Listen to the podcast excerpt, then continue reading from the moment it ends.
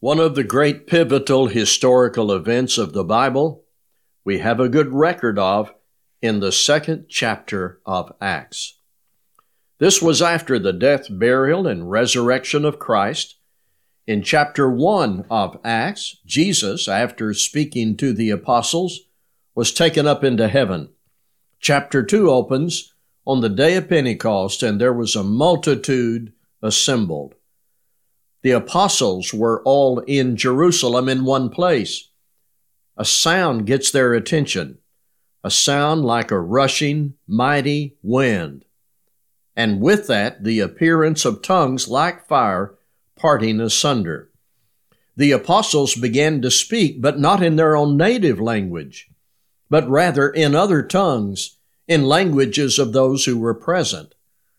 The people who were gathered were amazed as these Galileans spoke in languages unknown to them by natural means of study and learning. Peter explained that this was happening in fulfillment of Joel chapter 2, a prophecy that said God would pour out this great manifestation that would have universal impact.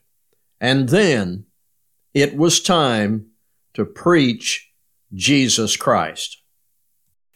In Acts chapter 2, I'm beginning with verse 22. Men of Israel, hear these words Jesus of Nazareth, a man attested to you by God with mighty works and wonders and signs that God did through him in your midst, as you yourselves know, this Jesus delivered up according to the definite plan and foreknowledge of God, you crucified and killed by the hands of lawless men. God raised him up, loosing the pangs of death, because it was not possible for him to be held by it. For David says concerning him, I saw the Lord always before me, for he is at my right hand, that I may not be shaken. Therefore my heart was glad, and my tongue rejoiced, and my flesh also will dwell in hope. For you will not abandon my soul to Hades, or let your Holy One see corruption. You have made known to me the paths of life. You will make me full of gladness with your presence. Brothers, I may say to you with confidence, about the patriarch David that he both died and was buried, and his tomb is with us to this day. Being therefore a prophet, and knowing that God had sworn with an oath to him that he would set one of his descendants on his throne, he foresaw and spoke about the resurrection of the Christ, that he was not abandoned to Hades, nor did his flesh see corruption. This Jesus God raised up. And of that we are all witnesses. Being therefore exalted at the right hand of God, and having received from the Father the promise of the Holy Spirit, he has poured out this that you yourselves are seeing and hearing. For David did not ascend into the heavens, but he himself says, The Lord said to my Lord, Sit at my right hand until I make your enemies your footstool. Let all the house of Israel therefore know for certain that God has made him both Lord and Christ, this Jesus whom you crucified. Now, when they heard this, they were cut to the heart and said to Peter and the rest of the apostles, Brothers, what shall we do? And Peter said to them, Repent and be baptized, every one of you, in the name of Jesus Christ for the forgiveness of your sins, and you will receive the gift of the Holy Spirit. For the promises for you and for your children and for all who are far off, everyone whom the Lord our God calls to himself. And with many other words he bore witness and continued to exhort them, saying, Save yourselves from this crooked generation. So those who received his word were baptized. and there were added that day about 3,000 souls. And they devoted themselves to the apostles' teaching and the fellowship, to the breaking of bread and the prayers. And all came upon every soul, and many wonders and signs were being done through the apostles. And all who believed were together and had all things in common. And they were selling their possessions and belongings and distributing the proceeds to all as any had need. And day after day, attending the temple together and breaking bread in their homes, they received their food with gladness and generous hearts, praising God and having favor with all the people. And the Lord added to their number day by day those who were being saved. The same Savior the same gospel, the same repentance and baptism, and the same church is available for all men and women today. I want to call your attention to Acts chapter 2. First, I want to briefly touch on some things brought up in the chapter. Second, I want to focus on what the chapter is about, who the chapter is about. And finally, I promise to bring all of this to very timely, practical conclusions.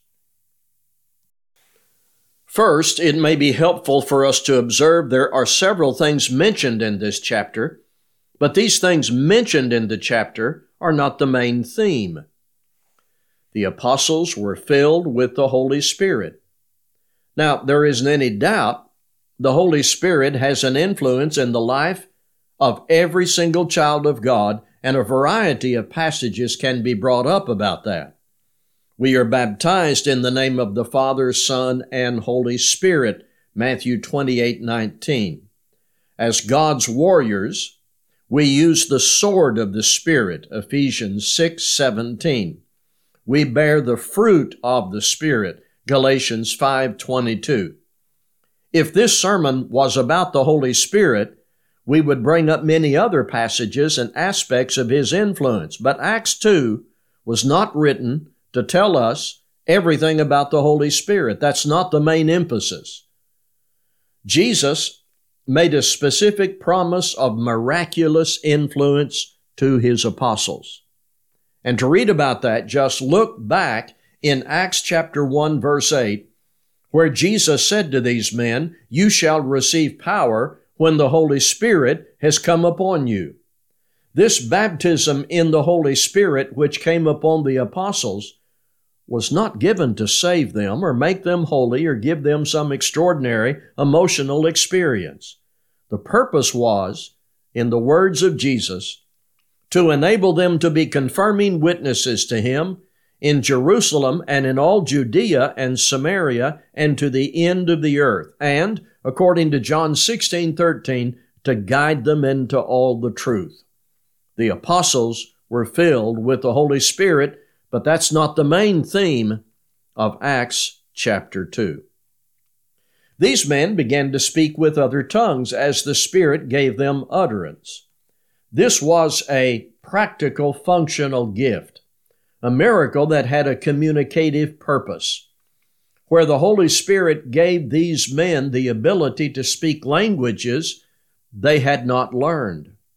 Verse 6 tells us, Everyone heard them speak in his own language. So the apostles were filled with the Holy Spirit, and from that filling, they spoke with other tongues or languages as the Spirit gave them utterance. Luke gives us this record tells us about this, but tongue speaking is not what the chapter is about. This was in fulfillment of the prophecy of Joel, according to verses 16 through 21. Peter explained to the crowd that these amazing events were not caused by intoxication, but by divine plan and purpose, and that God had said this would happen. It reads this way, beginning at verse 16. But this is what was spoken by the prophet Joel. And then that prophecy is documented. God, through Joel, had said this would happen. And now it was happening, this great outpouring of God's Spirit in the latter days that would affect and benefit all people. As a result of this manifestation, this great and awesome day, it came to pass that whoever calls on the name of the Lord would be saved. We will learn what that means and urge people to do that later in the study. All of these things are mentioned in Acts chapter 2. They're a part of this scene. Other subjects come up in verses 44 and 45 benevolence. Beginning here and throughout the New Testament, we can read all about benevolence, both personal and collective. There is a pattern for both individuals and congregations to follow. But benevolence is not the main subject.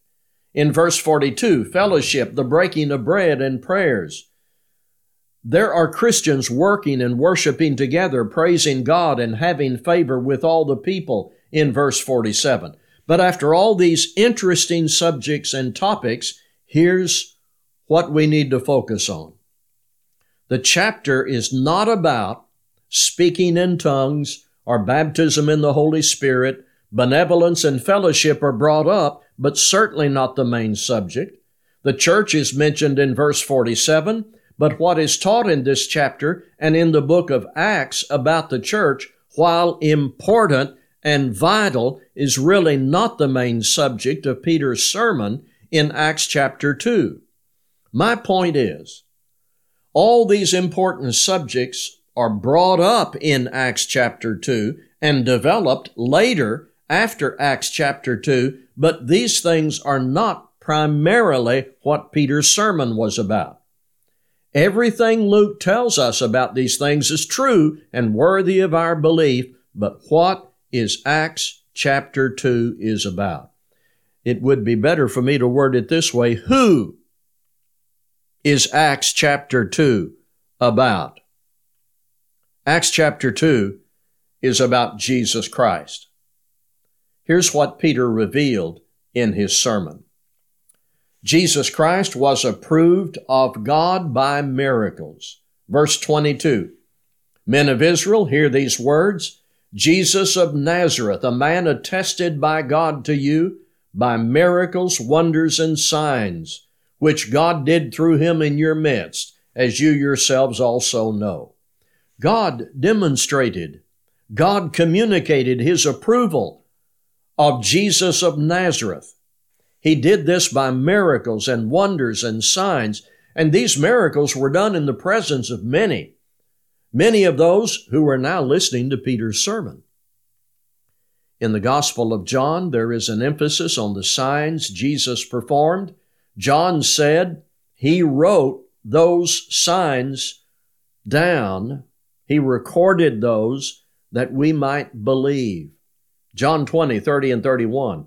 And truly Jesus did many other signs in the presence of his disciples, which are not written in this book, but these are written that you may believe that Jesus is the Christ, the Son of God, and that believing you may have life in his name.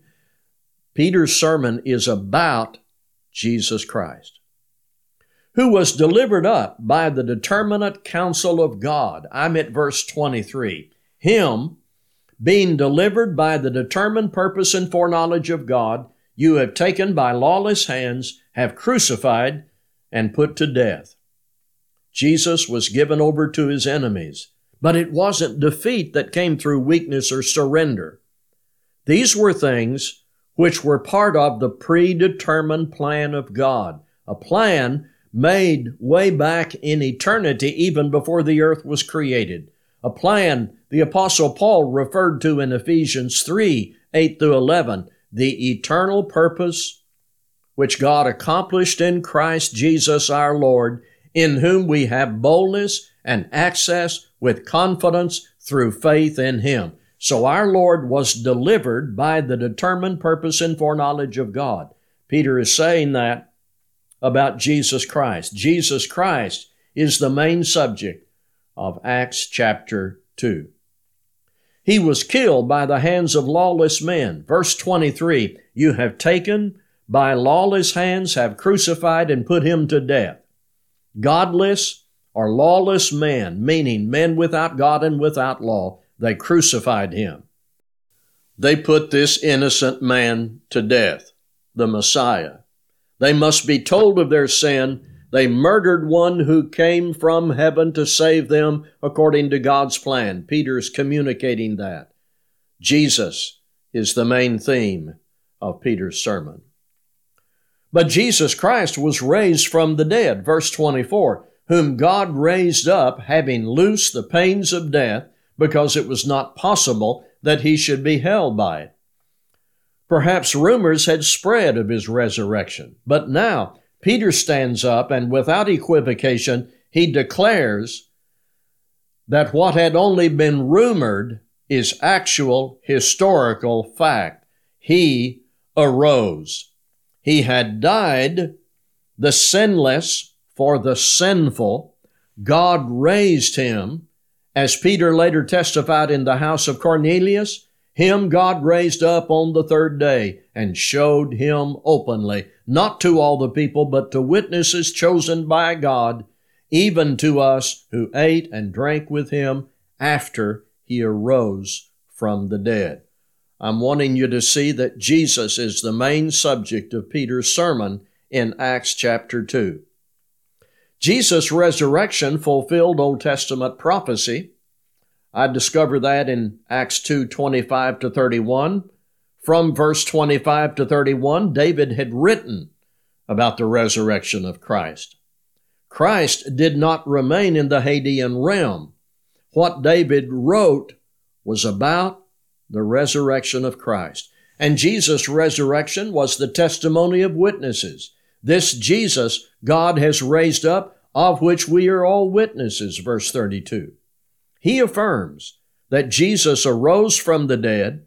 He claims the evidence or testimony of witnesses. Witnesses? I want you to listen to Paul in 1 Corinthians 15, starting at verse 3. For I delivered to you, first of all, that which I also received, that Christ died for our sins according to the Scriptures, and that he was buried, and that he rose again the third day according to the Scriptures, and that he was seen by Cephas, then by the twelve. After that, he was seen by over 500 brethren at once, of whom the greater part remain to the present, but some have fallen asleep. After that, he was seen by James, then by all the apostles. Then, last of all, he was seen by me also, Paul wrote, as by one born out of due time. But someone might ask about all this truth concerning Jesus revealed by Peter. Where is Jesus now? Verse 33 Exalted to the right hand of God and having received from the Father the promise of the Holy Spirit, he poured out this which you now see and hear. Peter is now saying, where the risen Jesus is. He is glorified. He is King, exalted to the right hand of God.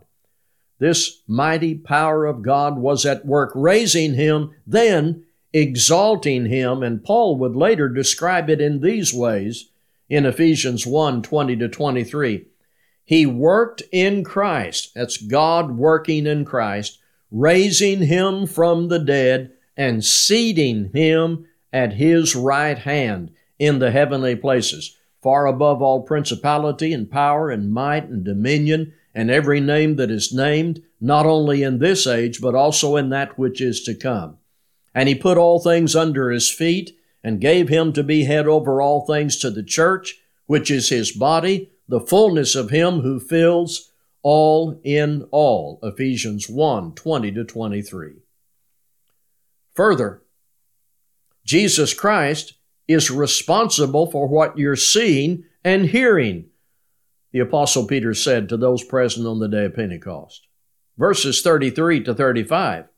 Therefore, being exalted to the right hand of God, and having received from the Father the promise of the Holy Spirit, he poured out this which you now see and hear. For David did not ascend into the heavens, but he says himself, The Lord said to my Lord, Sit at my right hand, till I make your enemies your footstool. In olden days, when a king conquered an enemy, the enemy was often made to lie down on his back on the floor or ground in front of the conqueror's throne. And the victor would then use one of his feet and place his foot on the neck of the victim as a footrest, symbolizing his complete control over the conquered one. So Christ shall one day finish God's grand plan for the ages. All those who've rebelled against God will be subdued. The last enemy that will suffer will be that death will be abolished and the devil will suffer final and eternal defeat. And so it's obvious. Jesus has been made both Lord and Christ by God Himself. And that's stated in chapter 2, verse 36. Therefore, Peter said, Let all the house of Israel know assuredly that God has made this Jesus, whom you crucified, both Lord and Christ. One man said, The sting of the speech is put at the end. They had crucified God's anointed one, and the manifestation of the Holy Spirit on this day of Pentecost was evident. Evidence that Jesus had been exalted in heaven, raised from the dead, exalted to heaven. Peter's sermon is all about Jesus Christ. Now, I say to you, everything else in Acts chapter 2 depends upon this truth about Jesus Christ and is connected to this truth. The gift of speaking in tongues was an act of God to communicate this truth about Jesus to men and women in their own language. The apostles were not baptized in the Holy Spirit for their own benefit. This was an act of God whereby these witnesses received power to preach the gospel with confirming signs and wonders. The prophecy of Joel was about the time when it would come to pass, that whosoever calls on the name of the Lord shall be saved. The church came into existence when people responded to the truth Peter preached about Jesus Christ. Do you see that everything else in Acts chapter 2 depends upon, is centered in, is connected to who Jesus is and what he did? That's what the chapter is about. And when we study something in Acts chapter 2 and disconnect it from that main subject, we will be easily led into error. Nothing in Acts chapter 2 stands alone. It is all connected to Jesus Christ, who was delivered up and raised up and exalted up. And we should never read and study Acts chapter 2 without exalting Him. We should never consider repentance, baptism, fellowship, or the church disconnected from the person, the King who stands at the center of everything in this chapter. If you want a correct view of anything in Acts chapter 2, you will need to have a correct view of Jesus Christ, who is the subject of the chapter. You will hear people talk about things like real Pentecostal power. It is not uncommon to see a sign in front of a church building where some reference is made to Pentecost or Pentecostal power. In most cases, they're not talking about Jesus Christ, they're talking about the Holy Spirit. I think the next time someone asks me if our church has Pentecostal power, I'm going to say yes, and then I'm going to preach to them Jesus Christ and Him crucified, Jesus the resurrected Lord, exalted to the right hand of God, King over His kingdom, head of the church, which is His body. That's Pentecostal preaching, and that's what Acts chapter 2 is about. It's about Him. Now, if you believe this testimony about Jesus in Acts chapter 2, if you were convinced by the evidence Luke gives, if you've already read Matthew, Mark, Luke, and John, and you are aware of his claims, the claims about Jesus, and all the testimony, what will you do when you get to verse 38? In Acts chapter 2. Knowing you have sinned, you believe in God, you believe in Jesus, you have You have no reason to doubt or deny anything Peter says about the person and work of Jesus Christ. So what will you do? What will you want to do when you read verse 38 where Peter said, Repent and let every one of you be baptized in the name of Jesus Christ for the remission of sins? Will you look at that verse and say, Well, that's really nice that the apostle said that, and then do nothing? Will you read that verse and decide you need to do extensive research into the grammar of that and the Greek preposition? What will you do? What will your attitude or response be? You believe in God, you believe what Matthew, Mark, Luke, and John have said, and now you've read Acts chapter 2 and you believe in Christ who was delivered up, raised up, and exalted up.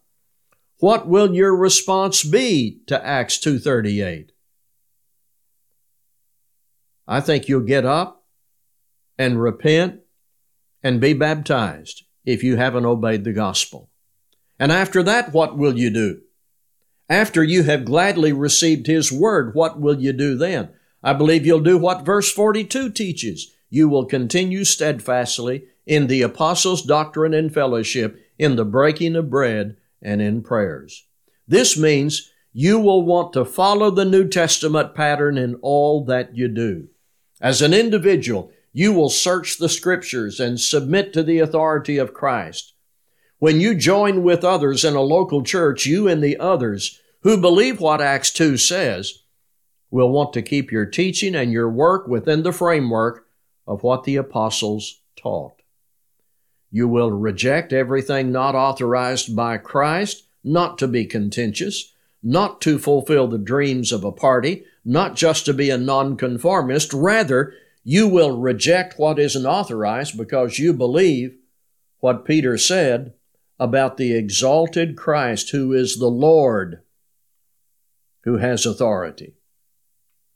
If you believe in the Christ who is preached in Acts 2, you'll repent and be baptized, and you'll want to continue steadfastly in the apostles' doctrine. And in verse 47, you'll praise God and have favor with the people as a part of the Lord's church. This was one of the greatest days in history, the first Pentecost after Jesus' resurrection. But what's really great, and what we need to grasp and preach today, is the same Jesus preached by Peter can be preached today and should be and must. He remains at the right hand of God. And what those people did who gladly received His word can be done today, should be done today, bringing to men and women today the same remission of sins and the same fellowship with God. Are you convinced? Are you convicted? If you believe in Christ, what will you do now about Acts 2:38 if you haven't already obeyed the gospel? You can have your sins forgiven. You can have peace with God. You can continue steadfastly in the apostles' doctrine, and you can go to heaven. The Christ of Acts chapter 2 has made all that possible for people who will repent and be baptized and continue steadfastly in the apostles' doctrine. Thank you for listening.